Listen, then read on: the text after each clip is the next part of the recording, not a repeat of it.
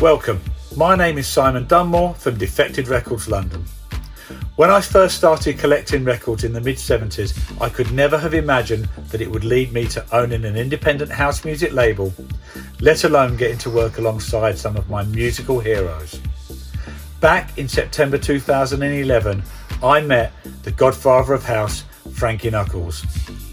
It was a time when the house scene was being challenged by the dominance of EDM, so we discussed his early days in Chicago and New York, his career at Def Mix, and how new communities were emerging so that the house music scene could re establish itself globally. You are entering the house of Frankie Knuckles. So, could you just tell us a little bit about your your introduction to, to music before you was a DJ, how your tastes were honed, what was the music, who were your influences? In elementary school, I used to doodle draw, sketch, anything. And so what would happen is that when I'd come home from school, I'd sit there and, and the stereo would be on, my sister's stereo would be on, and I'm just listening to whatever music she's playing. I mean, everything from Wes Montgomery to Sergio Mendes and Brazil 66 and, you know, a lot of jazz and then, you know, the Motown stuff that I would hear on the street anyway. So it was a lot of that. And um, by the time I got into like the 11th grade, you know, I learned what it was to go out and hang out and I'm running around with Larry Levan at this particular point, you know, and uh, finding all, discovering all these clubs and all this nightlife. And he took me to the loft for the very first time.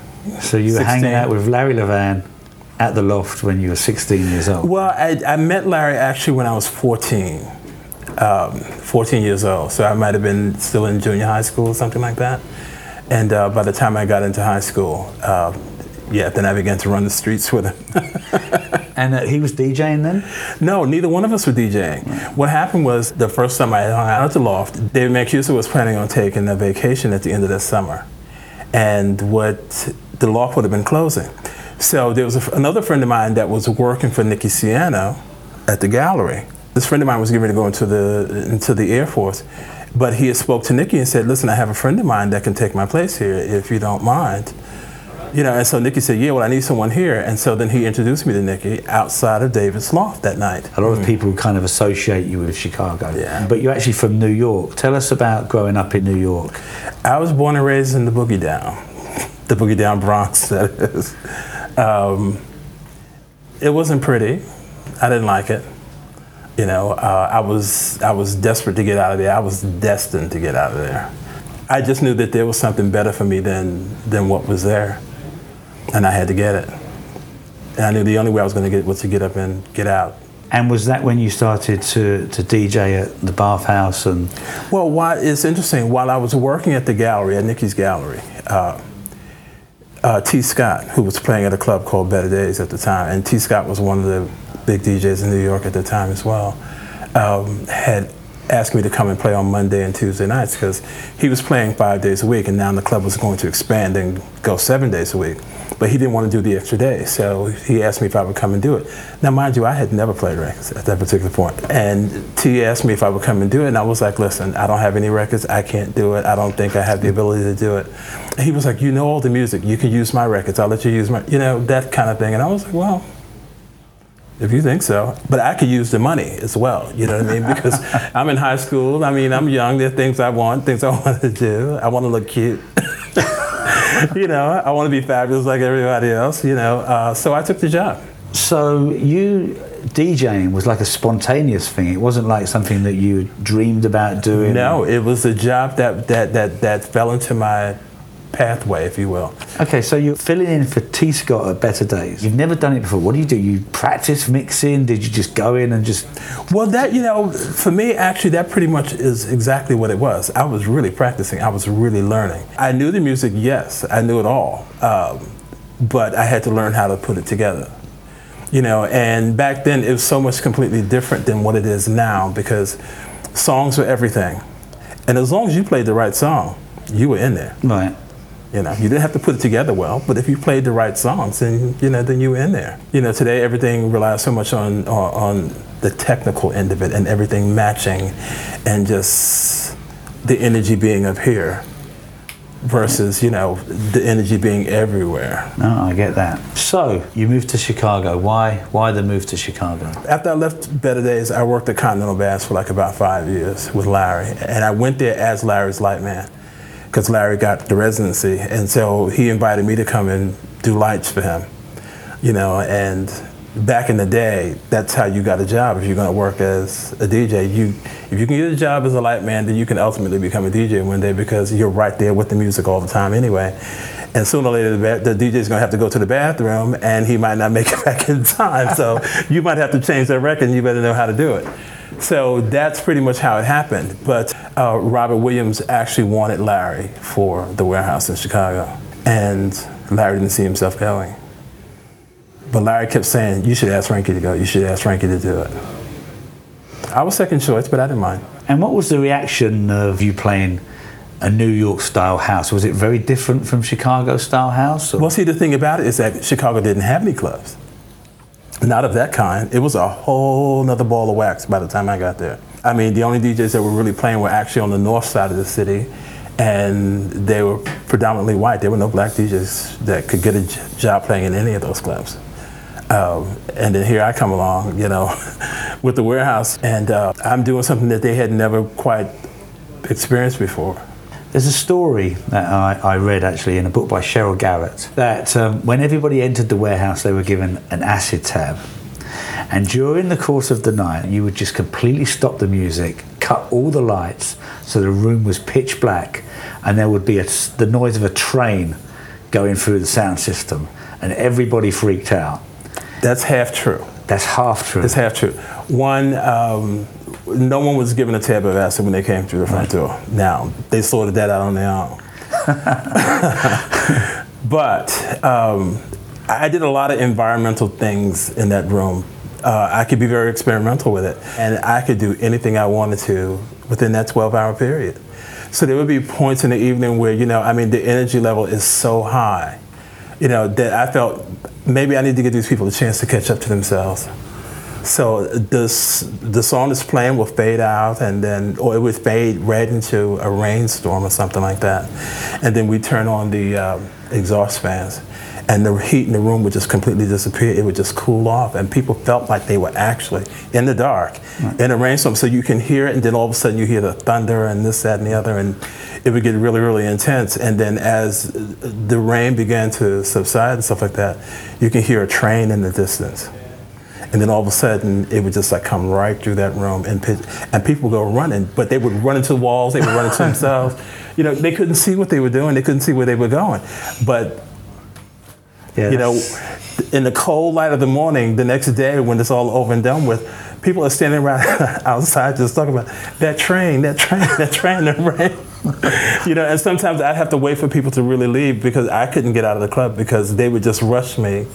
Uh, some of them loving it, some of them lost their minds on it. You know, especially if you know if they're tripping like that in the dark. You think you're really seeing these things. yeah, absolutely. Yeah. When I left the warehouse, everybody was really, really upset. I mean, everybody was upset. I got a real bad time about it. People didn't want me to leave. Um, and I didn't want to leave, but I was trying to take that club to the next level. I was trying to get it to grow. Uh, I was physically trying to turn some things around about it. I wanted to upgrade the sound system, all these different things. But I had partners who just felt like if it's not broke, don't fix it. You know, and come on, I'm from New York City. this is what you do. You know, you stay on top of it. And for people to religiously come here every Saturday night, we have to keep upping this game to keep them interested. That's the reason why I began cutting tape and, and editing and doing all that different stuff early on. Because when disco was declared dead, then it's like, well, look, I'm going to have to do something to keep these people interested. I mean, granted, they know the music, but they're going to hear it now in a way that they never heard it before. You know, so with all that happening and people buying it and really into it and all the rest of this different stuff, I just thought the club needed to grow with me. And it wasn't. So at that particular point, I, I felt it was time for me to move on. I mean, the last days of the warehouse, it got very, very dangerous. People were being stuck up on the dance floor. Um, yeah, at knife point, at gunpoint, people had been robbed, this, that, and the other. That's what it turned into. And for me, what it was originally, it was really a, a small piece of heaven for a lot of people. The next kind of phase of your career started with the productions that you were involved with. The original version of Move Your Body, I, did, I mixed that for Marshall Jefferson. Um, and then there was a host of little small records that came out on tracks that I had done. You know, I mean, I was I never got paid for any of that work, but the education was the pay. So by the time I left Chicago, going to New York City, uh, record companies and A&R people were coming out of the woodwork asking me to do things for them. And I just happened to get in at Def Mix on the ground floor, coming through the front door with all of this. Def Mix is a um, was a production remix DJ organisation which consisted of yourself, David Morales, later on Satoshi Tomiie, and it was managed by by Judy Weinstein. Well, I've always known Judy. Judy and I, we were both loft members, you know, and so she and I went back much further than David and I did. And when I moved back to New York City, uh, she was telling me about how David and her were developing the production company, and if I'd be interested in becoming a part of it. And the chemistry between you and David, how did that work? Who was responsible for what specific part of the music making process? We were both equally uh, responsible for it. It's interesting because he'd take the top end where all the percussion is and the drums, because that's mainly his thing. Uh, at least it was at the time. And I'd be at the bottom end of the board where all the vocals are and the harmonics and the all the pretty stuff. I'm down here, and we just fuse it all together and you get something like Where Love Lives by Alison Limerick. There are certain records that you remember the first time that you heard those records. And if it would be Where Love Lives was one of them, The Sounds of Blackness, your remix of The, the Pressure, pressure. Mm-hmm. which is, you know, there's the, that the, was the house mix time, with, the, with the, chord intro, which was amazing. There was the disco vibe to it. It was just a timeless piece of music. Yeah. And Tears, I mean, how did Tears come about? It was in 1988. I went to Japan for the first time uh, on tour, and the first gig was in Tokyo. Um, and they had this kid that was playing keyboards that would play like uh, a fanfare or something like that just before I'd come on to play. That kid was Satoshi Tomiie. We started communicating through an interpreter. And uh, I kept saying, you know, we need to work on some music together. And um, he said he had some ideas about a song and stuff. And he posted a cassette to me that had the outline of Tears. And I fell in love with it. And I was playing the cassette at the World and everywhere else. And um, so Judy said, you know, you should really turn this into a song. You need to write some lyrics. And I was like, Judy, it's beautiful the way it is. We don't need to touch it. And so she was like, no, in order for it to really get over and go somewhere, you really have to write a song to it. So Satoshi can speak a little English now. So I asked him if you could have anybody in the world sing on this album, on this record, who would you want? And he said Robert Owens. Robert Owens was my roommate at the time. I was like, well, Robert Owens is sitting right here. We can get him to do it. It's not a problem. You know, and so Robert and I sat there and we wrote the lyrics to it. So part of the reason that the record sounded like they did back in those days and that they were they were successful not just on the dance floor but on the radio as well was down to the fact that you utilized real singers, real musicians and you put the whole soundscape together. Fast track to today, everyone's just making records on on their laptops. Well, you know, we would I think um, we were the last of a dying breed. We were the last to come down the pike that actually worked in real recording studios um, with live musicians and, and, and, singers and full on production in a live room. Today, it's all done in these guys' bedrooms. It's very one dimensional. That's where the music is, what it's grown into now. It's very one dimensional, whereas when you're producing it in a live room like that, on a 72 track board, you got to spread out. You know I mean? The production can really breathe. It sounds big, you know, and it can be something that's really, really tight, but overall the sound itself is big. When you listen to, you know, a production like uh, The Sounds of Blackness, The Pressure, and stuff like that, it's huge, you know, and then the way everything was mastered after we finished it, you know, I mean, it's just big. Now everything is pretty much done, you know, in these on these guys' laptops or in their bedroom, and most of them don't know the first thing about producing a song. I stopped producing and remixing for a very long time. And still, I would go shopping, looking for music, and had great difficulty finding things that really appealed to me. So when I got asked to do Hercules and the Love Affair, for example, that's what pulled me back into it. Because at that particular point, I figured, okay, listen, if I'm going to do this, then I have to be able to do it at a level that's comfortable for me. I know, I mean, I've got the experience. I know exactly how to make these records. I know how exactly how to make these songs work. But I have to make sure that the song is there first. There was a period where, no matter how many different genres or offshoots were coming out and stuff like that, still at the center was, you know, um, a sound that had a great amount of soul to it and a great amount of vocal and uh, you know and, and, and stories being told and something that you can sink your teeth into you know what i mean? And then all of a sudden it was gone. For a long period of time it was gone. It was your hard house and your new york hard house and this that and the other and your trance yada yada yada yada yada. Hey look, i'm not knocking any of it but it's always been a situation where it will go around and then it will come back around and then it was beginning to come back around and there was nothing there and that's what scared me. I went to actually see you DJ at the Ministry of Sound. So we're talking maybe 20 years Ooh. ago. And you played the Roger Sanchez mix of Kathy Sledge, Take Me Back to Love, mm. which had this amazing piano intro. And you had two copies, and you played that intro for five minutes. Maybe. My opinion, the greatest record Roger's ever made. And, and you know what? I sat there because I was doing club promotions at the time, and I was like, if I get my records remixed, I want them played for 20 minutes in a car as well. I don't want them played for five minutes. I'm going to make you listen to this record. God damn you, you're going to listen to it. When you I walk out the door at the end of this night, you're going to be singing this song. And, and that, I remember that 20 years on, I remember you playing that in the way that you played it. And nowadays, people get two hours to play. And that doesn't happen anymore. How do you, no. how do you feel about that? It, um, it's kind of heartbreaking when you're playing a lengthy set, there's a moment in the evening where this old roommate of mine used to call it juju, where juju comes into the room. And that juju is magic, where the whole room just begins to come together like this and it becomes one. And at that particular point, you might as well step to the back of the booth because the records is playing themselves.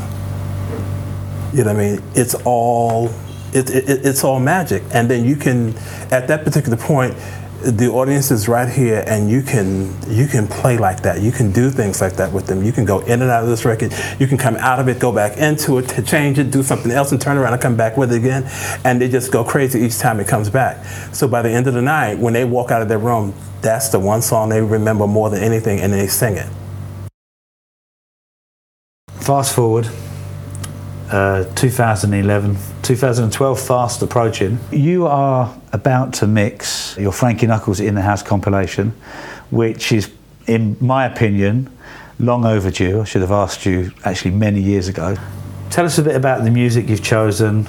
You know, you've got two CDs to be able to express yourself, and obviously, it's a good opportunity to tell the people what Frankie Knuckles is about. My approach towards this mix uh, program is to um, obviously show people exactly where I am these days, but as new as a lot of it is, um, it's very sonically it's very familiar. The sound is very familiar. There might be a, a classic or two here and there that will that's strategically placed just to give a person a rush the first time they hear it. You know, a rush in a way that will put a big smile on their face, and so that every time they put it on to listen to it, they still get that same chill running up and down their spine. And we talked about DJs and, and the way that technology has changed the face of DJing and producing. You're going to mix it, you know, using modern technology. I'm going to mix this this this program the old-fashioned way, one song after the next. But you're going to do it using I don't know, like a what Ableton or something like that. Yeah, yeah. No, no, no. So how are you? Uh, you going to get decks? I got skills. I'm sure. Please, after 40 years, I better be able to know how to do it without having to depend on, you know. So you, you're going to do it in a in an old-fashioned, organic, human way, yeah? Absolutely. Obviously, you've got back into the the production side of things. How, how has that come about? The director's cut remixes that you've been producing? It came on the heels of Blind by um, Hercules and the Love Affair. At that particular point, I just decided, okay, I want to do this. You know, I think maybe I can do this now because there was someone interested. Before that, I didn't think anybody was really interested in me doing anything like that again. You know, but uh, when I got asked to do it and that record came out and it blew up and it was as huge as it was, I figured, okay, I can, I can try this again. You know, and then there was several other smaller projects that I went after. You know, nobody tossed them at me. I just went after them. And um, I was like, oh, this is easy. All I have to do is just ask for the part. but I'm looking around at all these other people that are doing all these remixes, and I'm thinking, well, surely these people didn't get commissioned to do this, and this is what they put out. You know, so I just figured if it was as, as easy as all that to get the parts, and let me do it too. 40 years DJing, producing. What is the future for Frankie Knuckles? How do you see your next five years? Honestly, I don't know. I um, I had a dark period. You know, uh, everybody. I guess at some point, everyone goes through it, especially if you've had early success.